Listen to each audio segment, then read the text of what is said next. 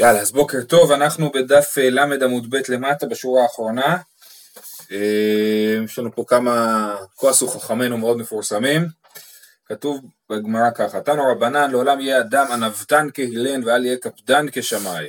מעשה בשני בני אדם שהימרו זה את זה, עשו התערבות. אמרו כל מי שילך ויקנית את הלל איתו לארבע מאות זוז.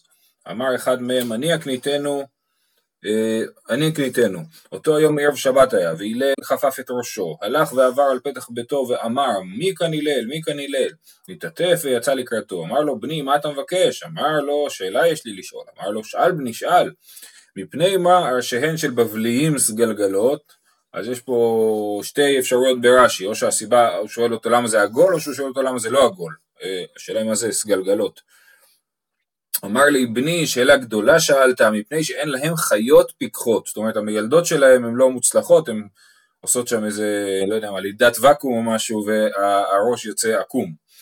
אמ, הלך והמתין שעה אחת חזר ואמר מי כאן הלל מי כאן הלל? נתעטף ויצא לקראתו. אמר לו בני מה אתה מבקש? אמר לו שאלה יש לי לשאול. אמר לו שאל בני שאל מפני מה עיניהם של תרמודיין טרוטות גם בדבר הזה לא ברור מה, מה, מה המשמעות של טרוטות, או שהן עגולות, או שהן אה, אה, אה, אדומות.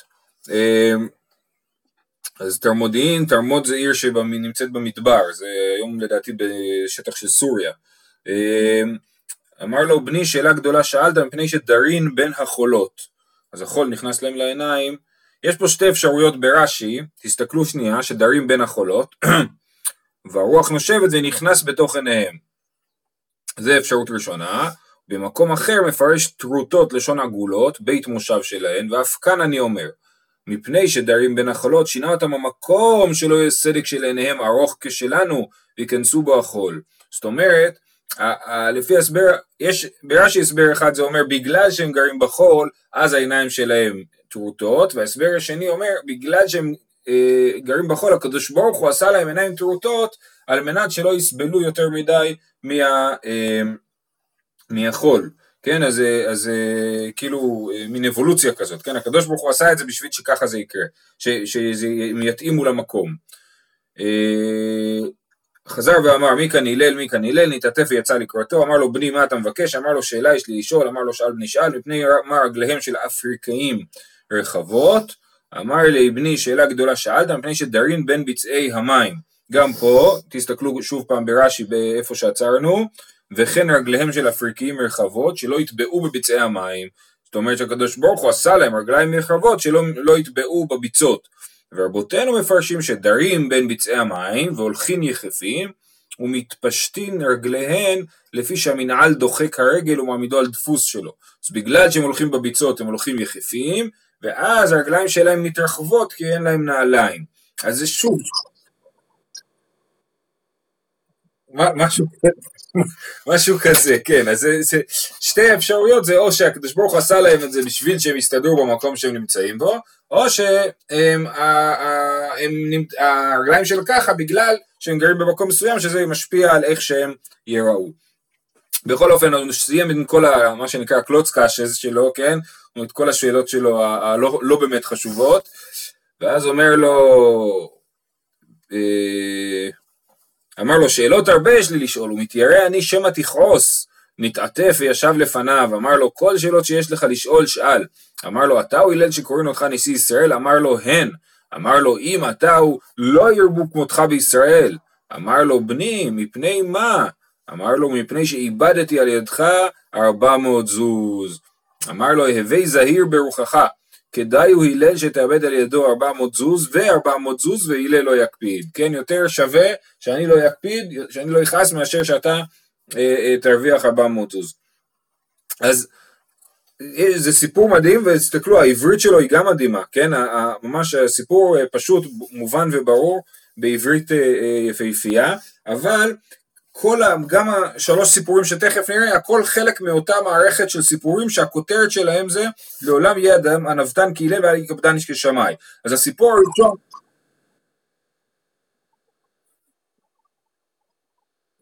ברור, ברור שמישהו ישב, כמו כה עשו חכמינו, מישהו ישב וכתב את הסיפורים האלה בצורה מאוד מאוד יפה. בכל אופן, אז הסיפור הראשון, רק מראה לנו שהלל הוא הנבתן, הוא עוד לא מראה לנו למה זה דבר טוב, כן? הכותרת היא לעולם יהיה אדם הנבתן כי הלל בעלי קפדן כשמאי. אז אנחנו רואים פה שהלל הוא הנבתן, אנחנו לא ראינו פה את הקפדנות של שמאי, ולא ראינו למה זה טוב, זה נכון, הנה, הלל חושב שזה חשוב וטוב לא, לא לכעוס, אבל בסיפורים הבאים גם נראה למה זה טוב.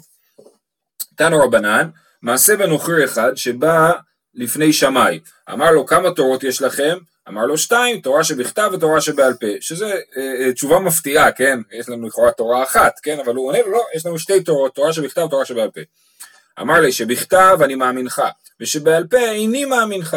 גיירני על מנת שתלמדני תורה שבכתב. גער בו והוציאו בנזיפה. בא לפני הלל, גייר אותו. יום הקמה אמר לי א' ב' ג' ד' למחר אפיך לי, כן? ביום הראשון לימד אותו ארבע אותיות א' ב' ג' ד' או את כל הא' ב' ולמחרת הוא לימד אותו בסדר הפוך או שסתם הוא פשוט הראה לו אותיות אחרות ואמר לו זה א' זה ב' כן? אמר לי ואתמול לא אמרת לי אחי אתמול לימדת אותי משהו אחר אמר לי לאו עליי דידיקה שמחת דעל פה נמי סמוך עליי זאת אומרת כמו שאתה סומך עליי כשאני מלמד אותך מה זה א' ומה זה ב', אז ככה תסמוך עליי גם כשאני מלמד אותך בעל פה, את, את התורה שבעל פה, שהיא הפירוש של התורה שבכתב. אז, אה, אז ככה הוא הוכיח לגר שבאמת אה, צריך אה, לקבל גם את התורה שבעל פה. שוב מעשה...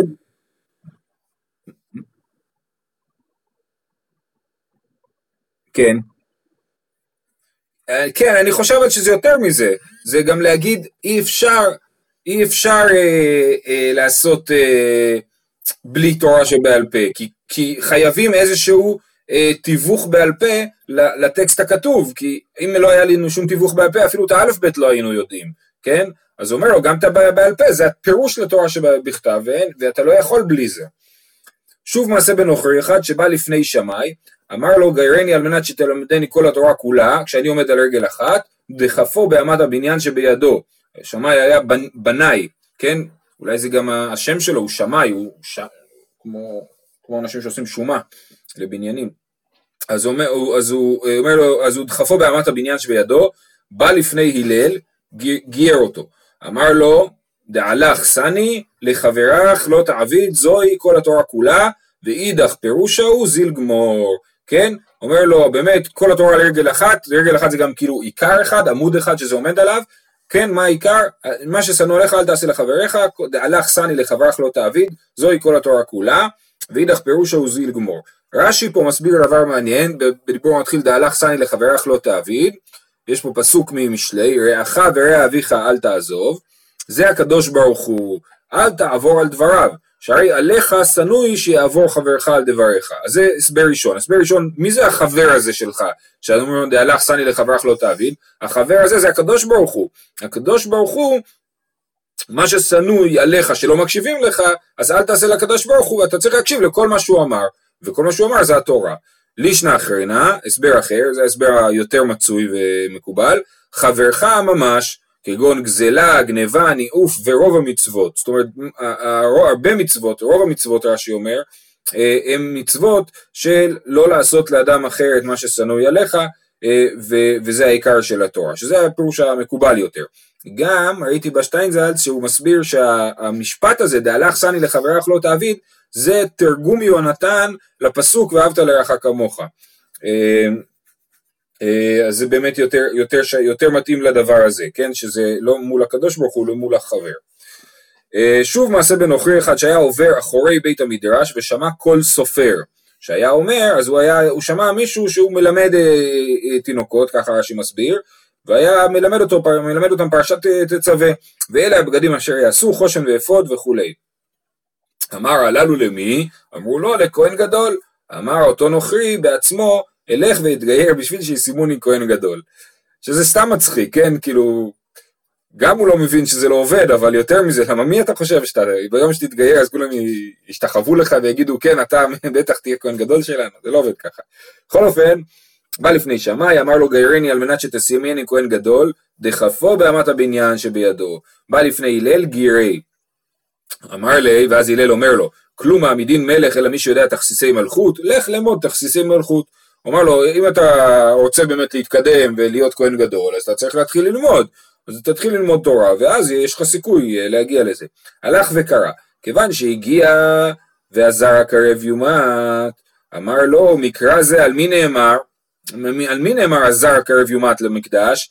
אמר לי, אפילו על דוד מלך ישראל, נשא אותו הגר קל וחומר בעצמו. ומה ישראל שנקראו בנים למקום? ומתוך אהבה שאהבם קרא להם בני בכורי ישראל, כתיב עליהם ועזר הקרב יומת, גר הקל שבא במקלו ותרמילו, על עצמו הוא אומר, כן? מי אני? אני רק באתי אתמול עם מקלי ותרמילי, על אחת כמה וכמה שנאמר לה יזר הקרב יומת. בא לפני שמאי, אמר לו כלום ראוי אני להיות כהן גדול, והלא כתיב בתורה ועזר הקרב יומת. בא לפני הלל, אמר לו, ענוותני ליל, ינוחו לך ברכות על ראשך, שקרבתני תחת כנפי השכינה. כן? הוא לא כועס עליו, להפך, הוא מברך אותו על זה שהוא קרב אותו תחת כנפי השכינה. לימים נזדווגו שלושתן, וזה סוף הסדרת סיפורים הזאת, נזדווגו שלושתן למקום אחד, אמרו קפדנותו של שמאי ביקשה לטורדנו מן העולם. ענוותנותו של הלל קרבנו תחת כנפי השכינה, כן? וזה עכשיו מסביר לנו את המשפט שאמרנו בהתחלה, לעולם יהיה אדם ענוותן כהלל ואל יהיה קפדני כשמאי, כי, כי בזכות הענוותנות הזאת, אז באמת הלל זכה לקרב אה, את, ה, את הגרים לזה, אה, וזה מתחבר לדבר נוסף שאנחנו אומרים, אה, הלל אומר, הווה מתלמידיו של אהרון, אוהב שלום ורודף שלום, אוהב את הבריות ומקרבן לתורה, כן? אז מה זה אוהב את הבריות ומקרבן לתורה? זה בריות לכאורה זה לאו דווקא יהודים, אלא כל הבריות, ובאמת אנחנו רואים פה שהלל הוא נוקט בדרך של קירוב של גרים, הוא לא, הרי שמאי צודק, בכל המקרים האלה שמאי צודק מבחינת ה, ה, הדבר הפשוט כאילו, שורת הדין הפשוטה, מה אתה רוצה? אתה גר, לא רוצה אותך, אתה בא עם כל מיני וורטים, בא גר, רוצה ככה, רוצה ככה, לך מפה, לא רוצה אותך, אל תפריע לי.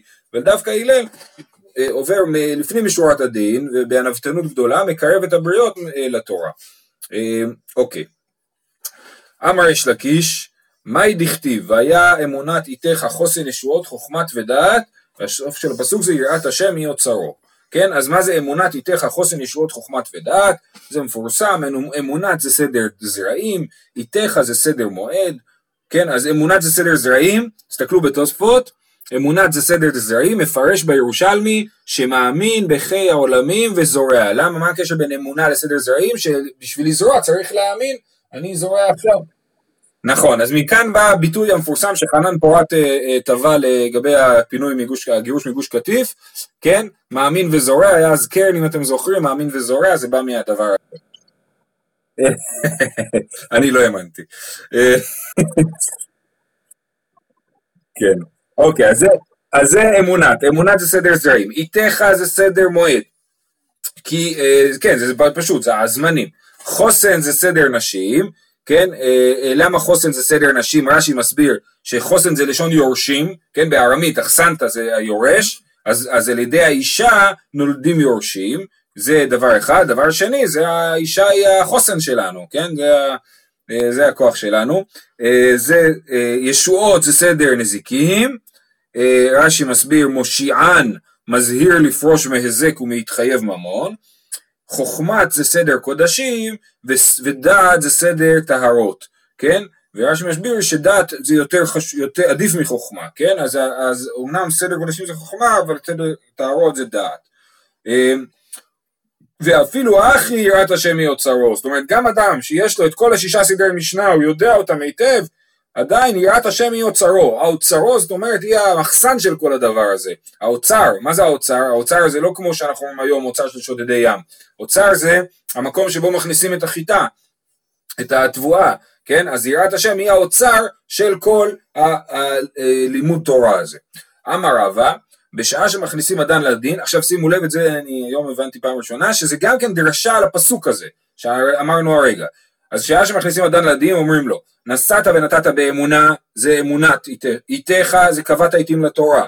עסקת בפרירה ערבייה זה חוסן, אה, כמו שאמרנו מקודם, כן, שחוסן זה היורשים, ציפית לישועה זה ישועות, פלפלת בחוכמה וזה חוכמות, ודעת הבנת דבר מתוך דבר, כן, אז עוד פעם נקרא, בשעה שמכניסים אדם לדין אומרים לו, נשאת ונתת באמונה, קבעת עיתים לתורה, עסקת בפרי ערבייה, ציפית לישועה, פלפלת בחוכמה, הבנת דבר מתוך דבר, אה, וקבעת עיתים, תסתכלו ברש"י, לפי שאדם צריך להתעסק בדרך ארץ, זאת אומרת בפרנסה, שאם אין דרך ארץ אין תורה. הוא צריך לקבוע עיתים לתורה דבר קצוב שלא יימשך כל היום לדרך ארץ, כן? אז, אז חייבים לקבוע עיתים לתורה בשביל שלא להיות עסוקים כל היום בדרך ארץ, וזה חיזוק לשיעור דף יומי שלנו, כן?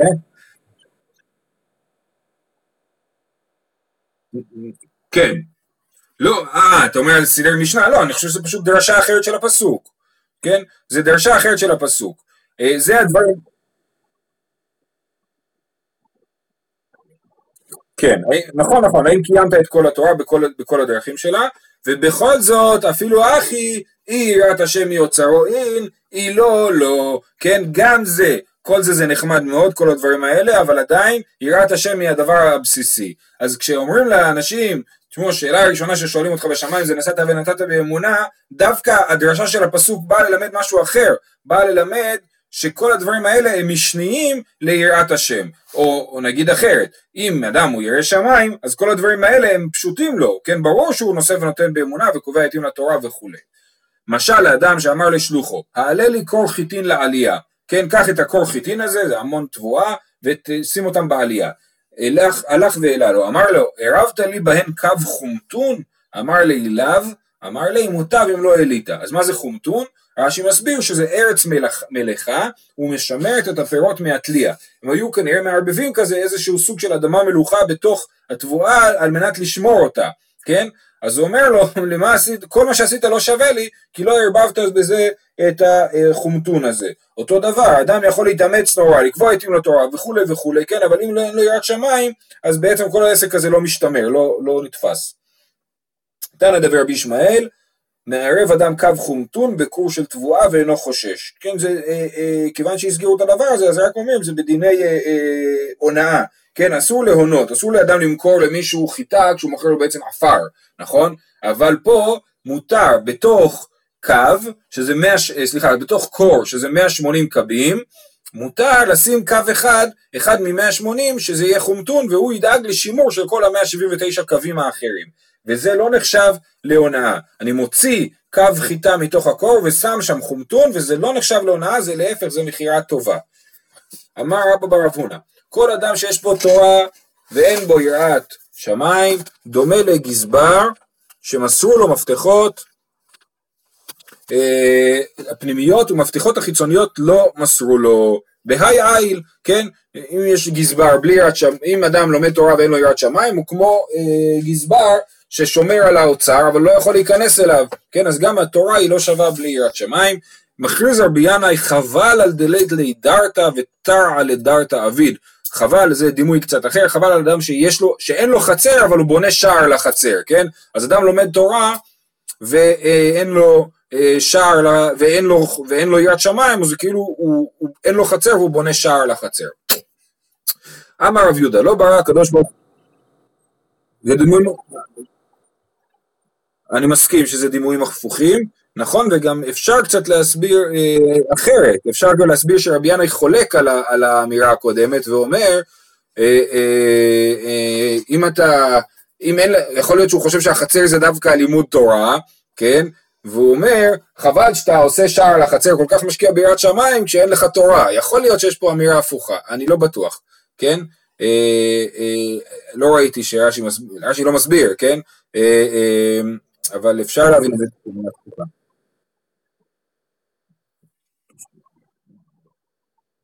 כן, נכון. אוקיי. אמר רב יהודה, לא ברא הקדוש ברוך הוא את עולמו, אלא כדי שיראו מלפניו, שנאמר באלוהים עשה שיראו מלפניו, כן? אז לא כמו שכתב הרמח"ל ב, אה, בהקדמה למסילת ישרים או בעוד מקומות, כן? שטבע הטוב להיטיב, זה לא הסיבה שקדוש ברוך הוא ברא את העולם, אלא הקדוש ברוך הוא ברא את העולם. על מנת שיראו מלפניו, ולכן זה אומר שזה הדבר הכי חשוב, יראת שמיים. רבי סימון ורבי אלעזר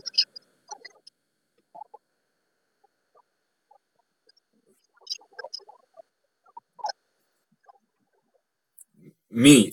עכשיו? פה? מה הוא אומר?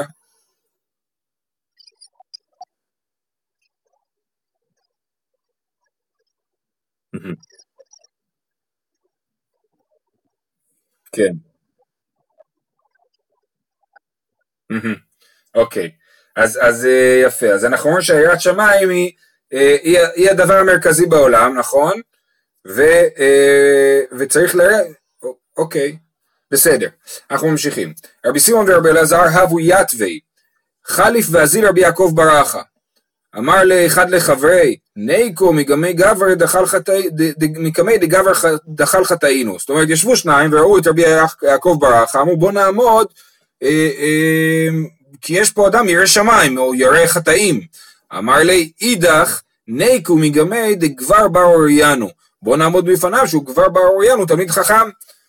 אמר לי, אמינא לך אנא כבר דחל חטאינו, ואמרת לי את בר אוריינו? זאת אומרת, מה, מה, מה רלוונטי שהוא תלמיד חכם, כשאני אומר לך שהוא, שהוא ירא שמיים, זה הרבה יותר חשוב להיות ירא שמיים מאשר תלמיד חכם, אז ברור שצריך לעמוד לפניו בגלל שהוא אה, ירא שמיים. עכשיו, מי ישב שם מקודם? אמרנו רבי סימון ורבי אלעזר. אז אומרת הגמרא, תסתיים דרבי אלעזר הוא דאמר כבר דחל חטאינו. זאת אומרת, בוא, בוא נלמד שרבי אלעזר הוא זה שהדגיש את העניין של יראת, אה, יראת שמיים או יראת חטא. דאמר רבי יוחנן משום רבי אלעזר, הנה רבי אלעזר, אין לו לקדוש ברוך הוא בעולמו אלא יראת שמיים בלבד. שנאמר, ואתה ישראל, מה השם אלוקיך שואל מעמך? כי אם ליראה, זה משה אומר לעם ישראל, וכתיב ויאמר לאדם, הן יראת השם היא חוכמה. וגומר שכן בלשון יווני קוראים לאחת הן, כן? הם אומרים שביוונית את המספר אחד אומרים הן, אז מה זה הן יראת השם מחוכמה? זאת אומרת אחת יראת השם מחוכמה, זאת אומרת הדבר היחידי שיש לנו בעולם זה היראת שמיים, ולכן רבי אלעזר הוא זה שמדגיש את העניין הזה של אה, יראת שמיים, ולכן הוא זה שציין את רבי יעקב ברכה בתור אה, כבר דחל חטאין, והגמרא אומרת תסתיים, אכן זה באמת הוכחה טובה שרבי אלעזר הוא, אה, הוא היה העניין הזה. זה מזכיר לי סיפור, אני אספר בקצרה על, אה, על חסידי קוצק. ישבו חסידי קוצק אה, והיה שם איזה אורח, לא משנה בדיוק מה הסיפור של האורח הזה, והוא אמר, ופתאום רואה את כל החסידים יוצאים מהבית מדרש לראות איזה יהודי שמגיע. אז הוא אומר, מה, מה זה היהודי הזה, מה הוא? אומר, הוא תמיד חכם גדול? אמרו לו, לא, הוא בקושי יודע לקרוא משניות. אומר לו, נו, אז אולי הוא עשיר גדול? הוא אומר, לא, תראה איך הוא לבוש, הוא כולו סמרטוט, הוא לא סמרטוטים, הוא אין לו, אין לו שקל על הנשמה. אז הוא אומר, נו, אז אולי יש לו ייחוס? לא, אבא שלו הוא סנדלר. אז מה אתם אה, מתפעלים ממנו כל כך? אז הוא אומר, הוא, הוא ענב גדול היהודי הזה, כן? אז זה, זה בדיוק הדבר הזה, כן? של, אה, יש כאלה שרואים את, את הנקודה, ולכן הם כאילו התפעלו מהיהודי הזה שהוא ענב. אז האורח אמר, נו כן, אם לא, אין לו ייחוס ואין לו, ואין לו, ואין לו כסף ואין לו, ואין לו חוכמה, לא חוכמה להיות עניו, כן? זה היה התגובה של השליח, אבל בכל אופן, אה, אה, אני מספר את הסיפור הזה פה בעניין הזה, כן? יש פה יהודי, יש תלמיד חכם, אה, ויש את זה שירא שמיים, ושאלה ממה מתפעלים, כן? מהנקודה הפנימית של האדם הזה, או מהדברים היותר חיצוניים. דרש רב אולה, מאי דכתיב אל תרשע הרבה איזה פסוק משונה זה? הרבה הוא דלא לרשע המעט לרשע, מה זאת אומרת אל תרשע הרבה? אז כן אפשר לרשוע קצת, אלא מי שאכל שום וראשון עודף, יחזור ויאכל שום אחר ויהיה ירחון עודף, אומרים לא, התשובה היא שכמו מישהו שהוא אכל שום שעכשיו מסריח לו מהפה, אז לא אומר לו תאכל עוד שום ותהיה עוד יותר מסריח, נכון? אז גם אל תרשע הרבה, זה אומר גם אם עשית קצת חטאים, אל תמשיך לרשוע, אל תהיה יותר רשע, זה אל תרשע הרבה. זה לא אומר לך שעדיף לרשוע אה, קצת לעומת לא לרשוע בכלל, אלא זה אומר עדיף לרשוע קצת מאשר אה, לרשוע הרבה. דרש רבא ברב אולה, מאי דכתיב כי אין חרצובות למותם ובריא אולם, אמר הקדוש ברוך כן.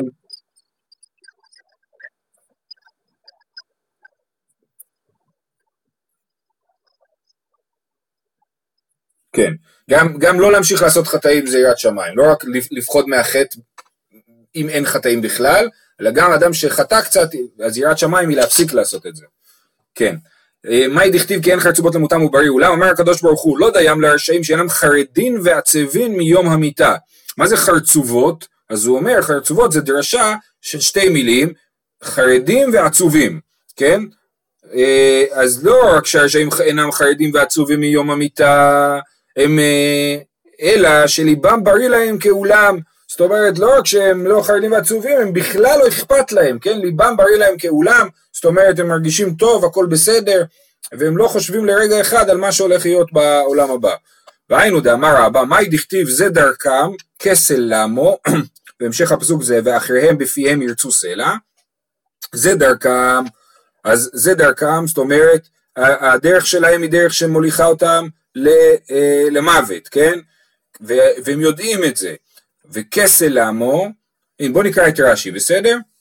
אה, אה, קודם נקרא את הגמרא. יודעים רשעים שדרכם למיתה, ויש להם חלב על כסלם, כסלם זה הכליות, ויש להם חלב על הכסלם, זאת אומרת כאילו החלב סותם את הכליות, הכליות נחשבות למי שיועץ, מי שמנחה את האדם בדרך הנכונה, כן? אבל כשהן אטומות בחלב, אז הן לא יועצות, כן? אה, שמא תאמר שכחה עמהן, תלמוד לומר ואחריהם בפיהם ירצו סלע. עכשיו נקרא את רש"י. זה דרכם, לאל מיני כתיב קרבם בתמו לעולם, דהיינו קבורה.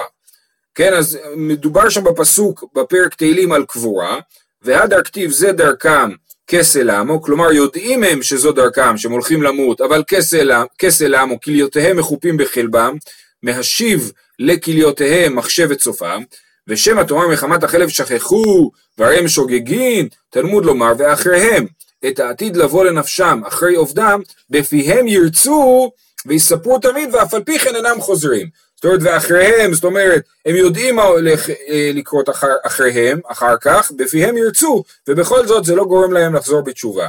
אז הרשעים מודעים לזה שהם הולכים למות, ועדיין הם לא מפנימים את הדבר הזה ולא משנים את ההתנהגות שלהם עם העניין הזה. טוב, עד כאן אגדת, גם מחר יהיה אגדת, אבל יש לנו פה עצירה קטנה לסוגיה הלכתית.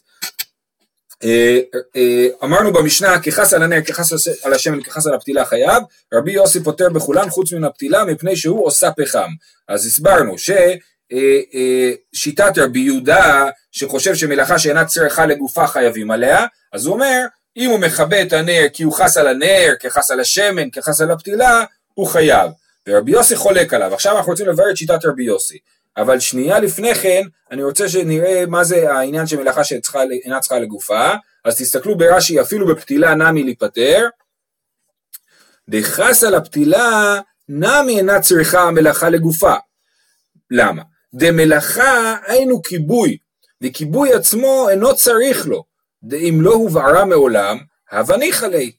אם מתחילה הובהבה, הואיל וחס עליה, כי התבטפי הווה ניחא ליה. זאת אומרת, כן, הכיבוי עצמו, הוא לא צריך בכלל את הכיבוי, כן? אה, אה, ולכן, אה, ולכן זה מלאכה שאינה צריכה לגופה. זאת אומרת, כשאני מכבה את הנר, אז אני לא צריך את הנר המכובה, אני צריך חושך, כן? אבל חושך הוא לא פעולה שמתייחס, חושך הוא לא תוצאה שמתייחסת לנר המכובה. הנר המכובה זה פעולה שמבחינתי היא חסרת משמעות, אוקיי? זה הרעיון של מלאכה שאינה צריכה לגופה, שהתוצאה שאני רוצה להשיג לא קשורה לאובייקט שעליו אני עושה את הפעולה, בסדר? אני אומר את זה שוב פעם, התוצאה שאני רוצה להשיג לא קשורה לאובייקט שעליו אני עושה את הפעולה. אז זה הסיפור פה. אז אם אני אכבה את הנר, בגלל השמן, אני לא עושה פעולה בשמן, נכון? ועדיין אני, אה, וזה, אז זה נחשב מלאכה שאינה צריכה לגופה, כי האובייקט שהוא הפתילה, שעליו אני עושה את הפעולה, הוא לא התוצאה שאני רוצה להשיג. אז לפי רבי יהודה חייבים במצב כזה, ולפי רבי שמעון פטורים. השאלה היא מה רבי יוסי חושב, כי במשנה שלנו היה את רבי יוסי שאמר שעל הפתילה חייבים, אבל על שאר הדברים פטורים. אז אה, אומרת הגמרא ככה, רבי יוסי כמן סביר עלי, אי כרבי יהודה סביר עלי שמלאכה שאינה צריכה לגופה חייב עליה, אפילו בהנח נמי לחייב, כן? אז שצריך להתחייב גם כאשר הוא מכבה את הנר מפני השמן, או מפני, ה, אה, אה, או מפני הנר, הנר הכוונה היא הכלי חרס, כן? הכלי שמחזיק את, ה, את, ה, את הפתילה. ואי כרבי שמעון סביר עליה, אם הוא חושב כמו רבי שמעון, שמלאכה שאינה צריכה לגופה פטור, אז פתילה נמי להיפטר, גם על הפתילה הוא צריך להיפטר, כי אם הוא רוצה אה, אה, לשמור את הפתילה, אז זה עדיין אה, אה, לא סיבה שהוא, יתח, אה, שהוא יתחייב. תסתכלו ברש"י עכשיו, כן? עוד פעם, את רש"י שראינו. אה, דמלאכה היינו כיבוי עצמו, וכיבוי עצמו אינו צריך לו, דאם לא הובערה מעולם, הווה ניחא ליה, אם מתחילה הובבה, הואיל וחס עליה כי התבטפי הווה ניחא ליה בה, כן? מה הוא אומר? הוא אומר, יש לרש"י עוד הגדרה של מלאכה שאינה צריכה לגופה, של האם אני צריך את הפעולה הזאת בעולם, זאת אומרת, האם הייתי מעדיף להיות בלעדיה? אז אם נגיד יש לי פתילה, הייתי מעדיף שהיא לא תידלק בכלל. אז עכשיו, שאני מכבה אותה, אז אני עושה פעולה שהיא מבחינתי מיותרת, כי מבחינתי הייתי מעדיף שהיא לא תידלק. אותו דבר להוציא את המת מהבית. הייתי מעדיף שלא יהיה פה מת, כן? אבל, אבל, אה, אבל אה, כיוון שיש פה מת אני צריך להוציא אותו, זאת מלאכה שאינה צריכה לגופה. זו מלאכה שבאה לי שלא ברצון, כן? זה ההגדרה שרש"י אה, מגדיר. אז אי כרבי שמעון סביר עלי פתידה נמי להיפטר. אמרו לה לעולם כרבי יהודה סביר עלי. אוקיי, אז רבי יוסי חושב כמו רבי יהודה, זה אומר שמלאכה שאינה צריכה לגופה חייבים עליה. אז למה הוא חושב שעל השמן ועל הנר הוא פטור, וכסבר רבי יוסי סותר על מנת לבנות במקומו הווי סותר. על מנת לבנות שלא במקומו לא הווי סותר. אז זה באמת צריך אה, להסביר את הדבר הזה. יש לנו אה, מספר מלאכות שהן מלאכות של סתירה. מלאכת סותר על מנת לבנות, מכבה, כן, וקורע. זה שלוש מלאכות שהן מלאכות של קלקול ולא של תיקון, ומתי חייבים עליהן? רק כשעושים אותן מתוך כוונה לתקן את, ה, את הדבר בסופו של דבר. אני קורע את הבגד על מנת לתפור אותו, כן? כי תפרתי לא טוב, אז אני רוצה לתקן את זה. אני קורע ותופר מחדש, כן? עכשיו, יש לנו שתי מצבים של סותר. יש לנו סותר על מנת לבנות במקומו, וסותר על מנת לבנות שלא במקומו. יכול להיות שאני רוצה לבנות פה בית, אז אני הורס את הבית הזה ובונה בית חדש, ויכול להיות שאני רוצה לבנות בית במקום אחר, אז אני הורס את הבית הזה, לוקח את האבנים ובונה אותם במקום אחר. אז רבי יוסי חושב שסותר על מנת לבנות במקומו הוא נקרא סותר, אבל אם זה על מנת לבנות שלא במקומו, אז הוא לא חייב, הוא לא אהבי סותר. ולכן, אם אני מכבה את הפתילה בשביל השמן או בשביל הנר, זה נקרא סותר על מנת לבנות שלא במקומו, כי התיקון שלי הוא לא במקום שבו עשיתי את הפעולה. אבל כשאני מכבה את הנר בשביל הפתילה, אז התיקון שלי הוא כן במקום בו עשיתי את הפעולה, ולכן יהיה חייב.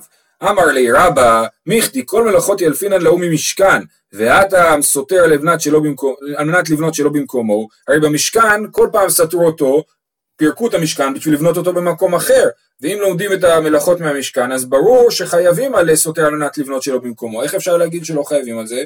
אמר לי שני האטם כיוון דכתיב על פי השם יחנו כסותר על מנת לבנות במקומו דמי, כן? כיוון שהם בעצם נתונים ב- ב- בידיים של הקדוש ברוך הוא, מה שהם אומרים להם הם עושים, הם לא יודעים איפה הם הולכים לבנות את זה הלאה כשהם סותרים, יכול להיות שהם יבנו את זה פה, יכול להיות שהם יבנו את זה במקום אחר, ולכן זה נחשב לסותר על מנת לבנות במקומו. זאת הייתה, זה היה הסבר אחד, ההסבר של אולה, כן? שרבי יוסי חושב כרבי יהודה, אבל יש לו על זה את ההגבלה שהוא חושב שדווקא סותר על מנת לבנות במקומו חייבים עליו. אז מכבה על מנת להדליק במקומו.